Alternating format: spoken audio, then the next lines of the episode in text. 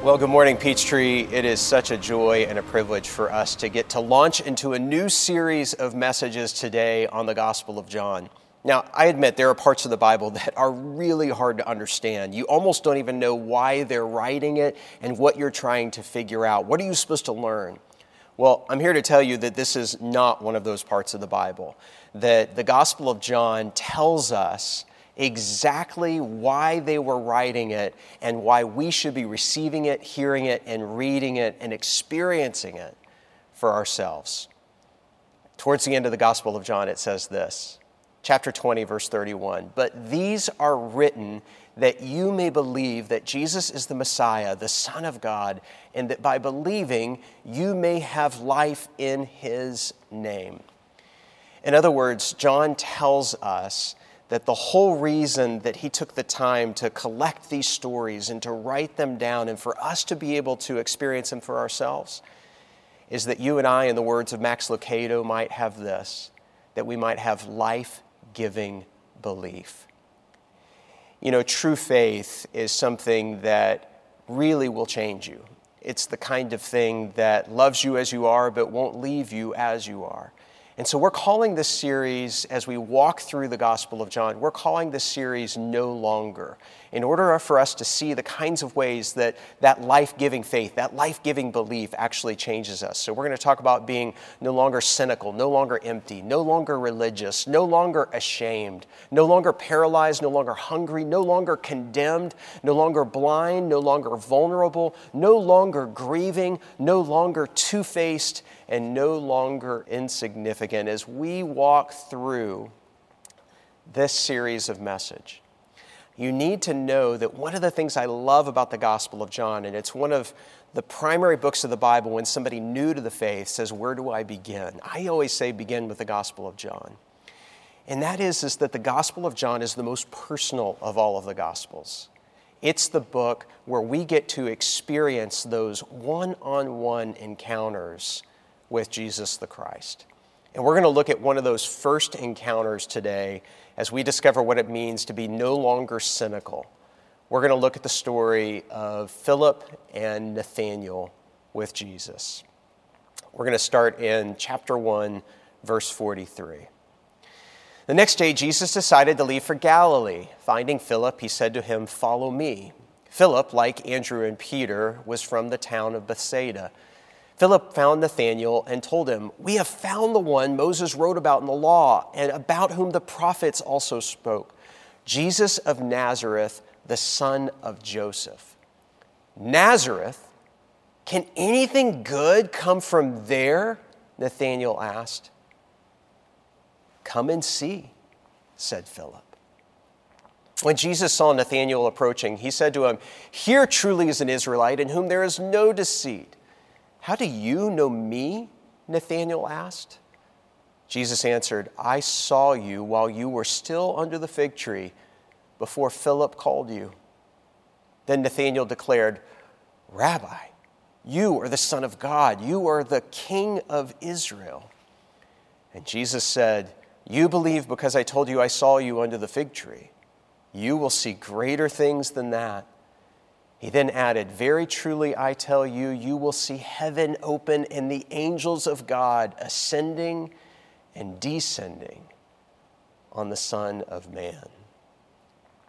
So, this is a moment in the text where Philip and Nathanael are experiencing the call of discipleship. This is that moment in the Bible where Jesus is still pulling together his students, his apprentices, his followers. And as he's pulling them together, he calls Philip with that famous phrase, Follow me. And Philip follows him. And then Philip is so excited, he decides to tell one of his friends, Nathaniel. Nathaniel's uh, name means gift of God. And he says, Nathaniel, I've, I've found the one that we've been looking for. And not just what we've been looking for, but all the way back since Moses and through the prophets, this is the one.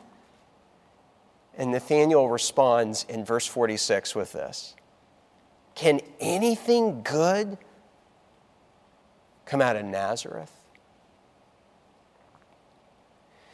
You know, lately, um, Jonathan Haidt is a professor who has been experiencing the transformation of the decades of what's been happening on many of our college campuses. And he and a co author wrote an article in the Atlantic Journal where they talked about how students were not given the chance to grow up in the ways that they had in the past. This was the image that they used in order to introduce their concept to um, the article that they were writing. And the article was such a hit that they wrote a book out of it called The Coddling of the American Mind How Good Intentions and Bad Ideas Are Setting Up a Generation for Failure.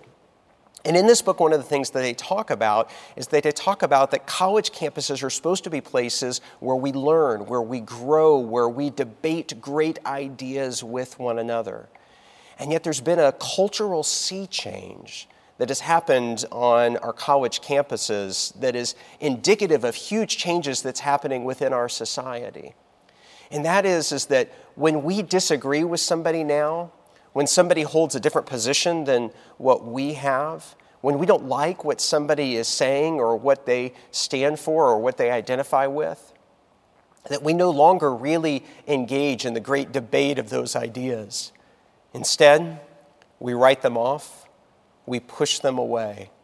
And that this is not just true for students, it's also true for the people leading at academic institutions. That in, in scholasticism, what used to be the great back and forth of big ideas has now become a form of shame or of canceling. And so, what they say in the conclusion is this they say that retraction is the new rebuttal. In other words, they're not giving the back and forth. Instead, what they do is they shame someone until they get people to conform to their position. The problem with this is that the part of an academic experience that is so valuable is that you and I are called to be a part of a community of curiosity. And there's nothing that kills curiosity faster than the cynicism that is taking over our university cultures and our society at large. For you see that you and I are the kind of people who, instead of engaging in great ideas and great back and forth, we've become cynics. We're like Nathaniel. Instead of asking Philip another question or leaning into, you really think this is the one who is to come? This is the one that we've been waiting for? Instead of engaging in what might be the great exploration and discovery of who Jesus might be, we just give the flippant remark and we sneer and we say, Can anything good come out of Nazareth? Paul Miller puts it this way he says, Cynicism begins with the wry assurance that everyone has an angle. Behind every silver lining is a cloud. The cynic is always observing, critiquing, but never engaged, loving, and hoping. It protects you from crushing disappointment, but it paralyzes you from doing anything. Cynicism's ironic stance is a weak attempt to maintain a light-hearted equilibrium in a world gone mad. It certainly feels like that the world has gone mad lately. And one of the most heartbreaking things for me in this last political season is the back and forth of the lack of a civil discourse. You and I, as Americans, have important debates and ideas that need to be wrestled with as a country. Every single ad that we see is about painting somebody into a corner and writing them off, as opposed to let's talk about the ideas and wrestle back and forth with what we think the best direction for this country, for our community is. And because of the cynicism that's at an all time high for us, it's absolutely killed the creativity and the curiosity of what it might mean to be able to find good answers for the future of what we have and what we need for one another. I wonder if you could answer for yourself what's your Nazareth? Meaning, what would be the phrase that you would say in light of Nathaniel and say, could anything come good out of Washington, D.C.? Could anything good come out of a red district? Could anything good come out of a blue district? Could anything good come out of a Democrat? Could anything good come out of a Republican? You see, we've gotten to the point where we're writing one another off and we're no longer engaging in the relationships and the ideas of being able to learn and to grow together. You see, we all have blind spots. We all need to grow. We all need to discover the truth together. And we can't do that. We cannot grow up if we are living with cynical minds. We can't coddle our minds anymore. We have to learn how to be open to being wrong. And so I absolutely love what Philip says to Nathanael's cynicism. Can anything good come out of Nazareth? Here's what Philip says He says, Come and see. For you see, the antidote to cynicism is not some sort of naive optimism or a blind loyalty. The antidote to cynicism is actually seeing and experiencing for yourself. I want to tell you the true story of a guy by the name of Jacob Needleman. It was in the 1970s. In fact, it was December the 7th, 1972, that he got to experience something that he always wanted to see. He was going to get to see for himself the launching of this space mission here. This is the actual picture of Apollo the 17th. This is the last time that we, as a human race, went beyond our orbit and went to the moon. And so, what Jacob Needleman experienced on that day, I want to share with you in his own words. He says it like this there were hundreds of cynical reporters all over the lawn. They weren't taking this seriously. They were drinking beer, wisecracking, making snide comments, waiting for this 35 story high rocket to take off. The countdown came, and then the launch. The first thing you see is this extraordinary orange light, which is just at the limit of what you can bear to look at. Everything is illuminated with this light. And then comes this thing slowly rising up in total silence because it takes a few seconds for the sound to come across. You hear whoosh in this hmm, and it enters right into you. Every jaw drops wide open. The sense of wonder fills everyone in the whole place as this thing goes up and up and up. And the first stage ignites in this beautiful blue flame. It becomes like a star, but you realize that there are humans on it. And then there is this total silence. And then he writes this he says, People just get up quietly, helping each other. They're kind, they open doors, they look at one another, speaking quietly and interestedly. These were suddenly moral people because of the experience of wonder. You can be the kind of person that reports the news and writes about a variety of things, and you become cynical and jaded as you report the news of life. But if you're there in person and you get to witness the awe and the majesty and the wonder, that is how a cynic and their heart can melt and their mind can change and they can become a person of great faith. You see, the first step for us in our cynical age is for us to hear this invitation of Philip to get to come and to see Jesus for ourselves. And maybe you've heard about Jesus, maybe you've read stories about Jesus, but maybe you've never had that personal encounter where you've experienced the roar and the light and the wonder and the power of what it means to be in His presence. It truly is personal and honest investigation. Faith is not naive optimism or blind loyalty. And so you and I are invited to come and to see. But what truly changes Nathanael is not just coming to see Jesus, it's that when he gets in the presence of Jesus, he discovers that it's not just him that's doing the investigating, but that he himself is being investigated. That he himself is not just the one who is trying to know, but that he is actually being known. That he's not just the one who is trying to notice and to figure it out, but that someone has come to experience him. This is what it says in the Gospel of John. Wait, how do you know me? Nathanael asked. And Jesus answered, I saw you while you were still under the fig tree before Philip called you. We have no idea what actually happened under the fig tree. It could have been something magnificent, it could have been something traumatic, it could have been something tragic, it could have been something heroic. The Bible doesn't tell us the secret of what Nathanael was doing under that fig tree.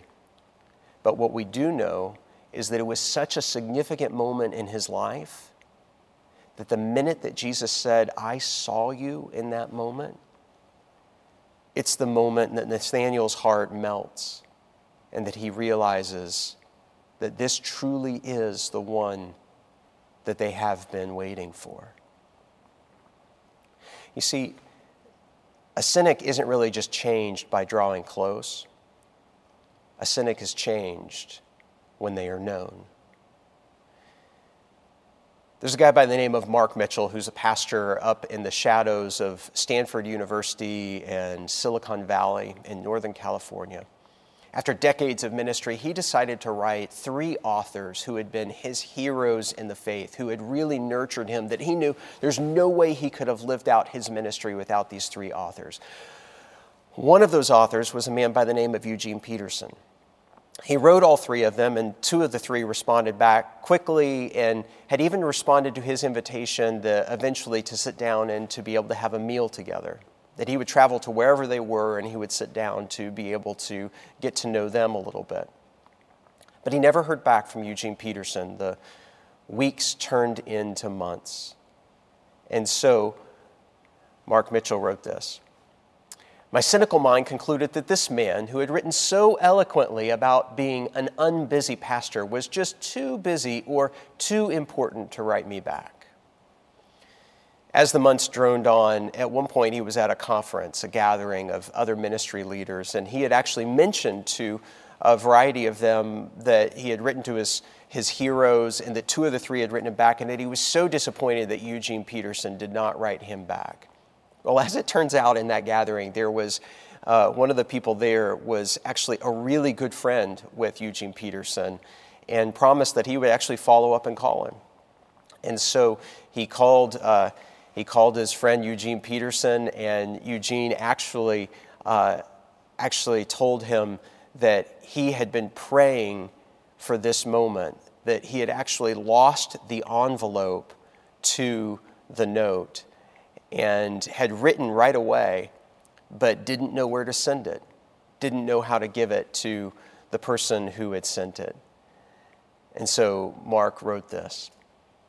A few weeks later, a handwritten letter arrived from Eugene Peterson. He explained he had received my letter a year earlier, but had lost the envelope with my return address.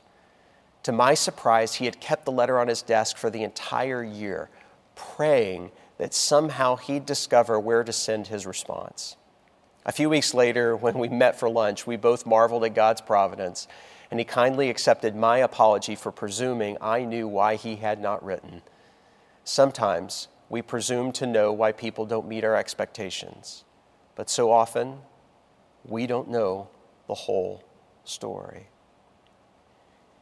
You know, it takes great humility to admit that you might not know the whole story. Part of the danger of a cynical mind is that it presumes that we have the one perspective, that we have it right, and that everybody else is wrong. One of the things that happens in the gospel is that we discover in and through Jesus Christ that our deepest desire is not to know it all, our deepest desire is to be known. The reason that Mark, the pastor, was so hurt by not getting Eugene Peterson's letter back was because he felt invisible, he felt insignificant, he felt inconsequential. And so he wanted to write off Eugene Peterson because he himself did not feel known. The greatest failings that I have ever been a part of in ministry were not when I was unable to get you to see something. The greatest failings that I've had in ministry is when I failed to see someone for who they really are. When I felt like I had it all figured out on my own. And because of that, I was blinded to really seeing people and acknowledging them and recognizing them and knowing them for who they are. You were not insignificant to God. God sees you, God knows you, and He wants to meet with you. This is what melts Nathanael's heart when he's being called as a disciple for Jesus.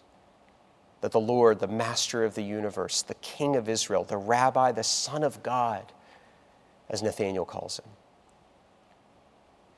that is the one to whom he is invited into fellowship.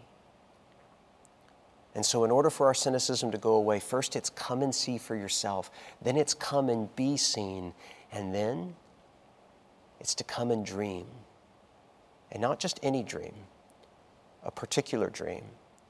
In other words, the promise of discipleship is not just that we'll get to see and be known, it's that we will get to see greater things. Let's see how the Gospel of John puts it. You will see greater things than that. He then added, Very truly I tell you, you will see heaven open and the angels of God ascending and descending on the Son of Man. This is a very particular kind of dream. We have to know our Old Testament. We have to reach all the way back into the book of Genesis. There's a moment where Jacob is running away because he has stolen the birthright and he is fleeing Esau with his life. And he comes to a nondescript place in the middle of nowhere, a Nazareth, if you will, a place where nothing seems to happen. And in that place, Jacob pulls up a rock and he goes to sleep. And while he's asleep, he has a dream.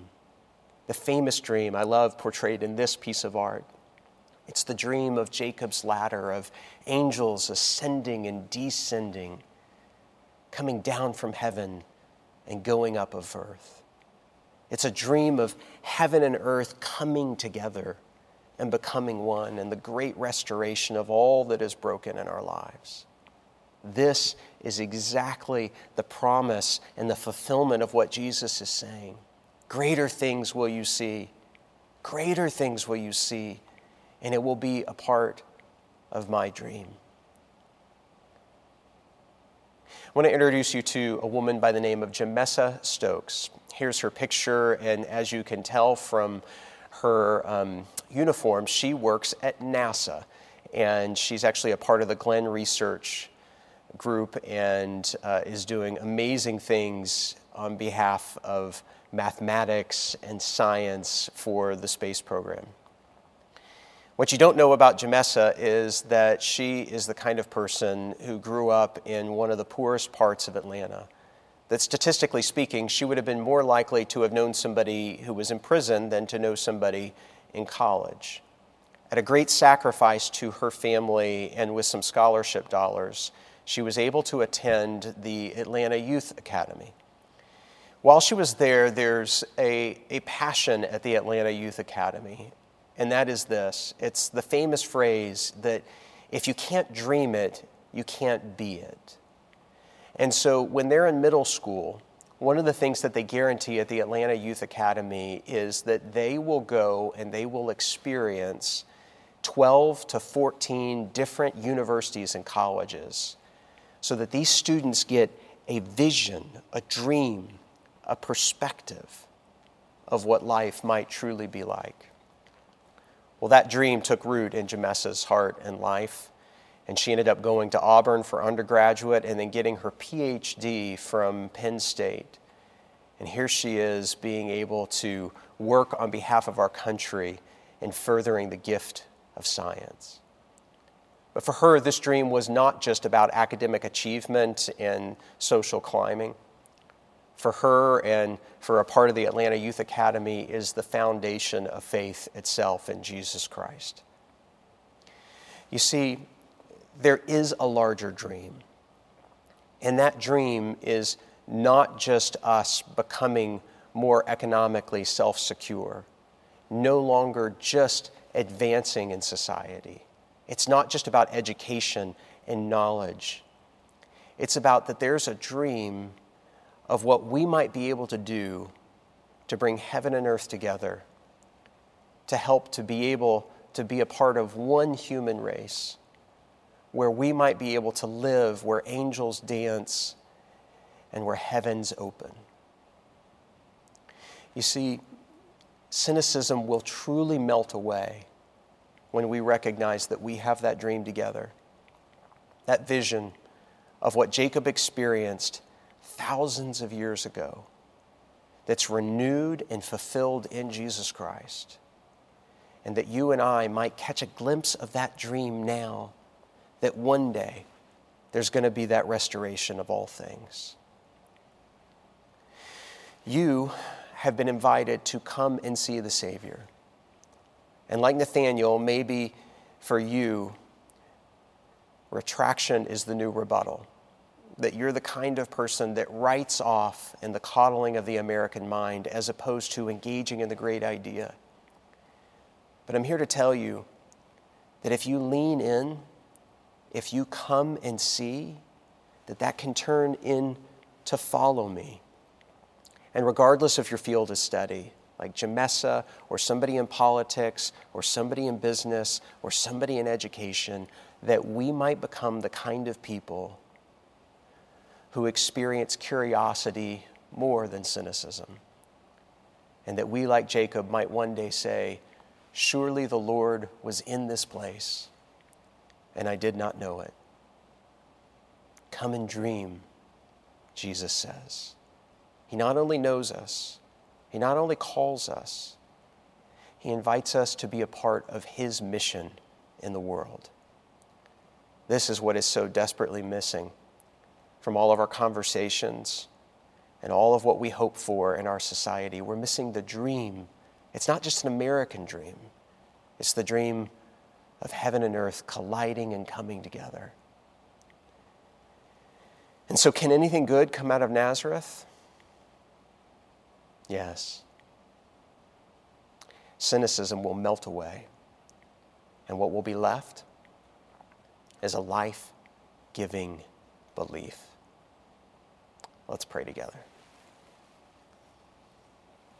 Eternal and loving Father, if we watch the news, we become more and more jaded, more and more distant, more and more lonely. And yet, on this day, O oh God, we recognize that there is more to the story than we realize that no matter who we are, where we're from, that God sees us, that He always has. And so we thank you, O God, that in Jesus Christ you have invited us to come and to see you. That you've invited us into that life giving belief that points to heaven's opening and angels dancing. And so help us to become like those reporters at Cape Canaveral, to feel the power of your own presence to know of your light shining in the darkness, and for us to become a people who are changed because we've experienced this wonder for ourselves. That you truly are the one that we have been waiting for, and that yes, you came from Nazareth. And we pray all of these things in the strong name of Jesus, and all of God's people said,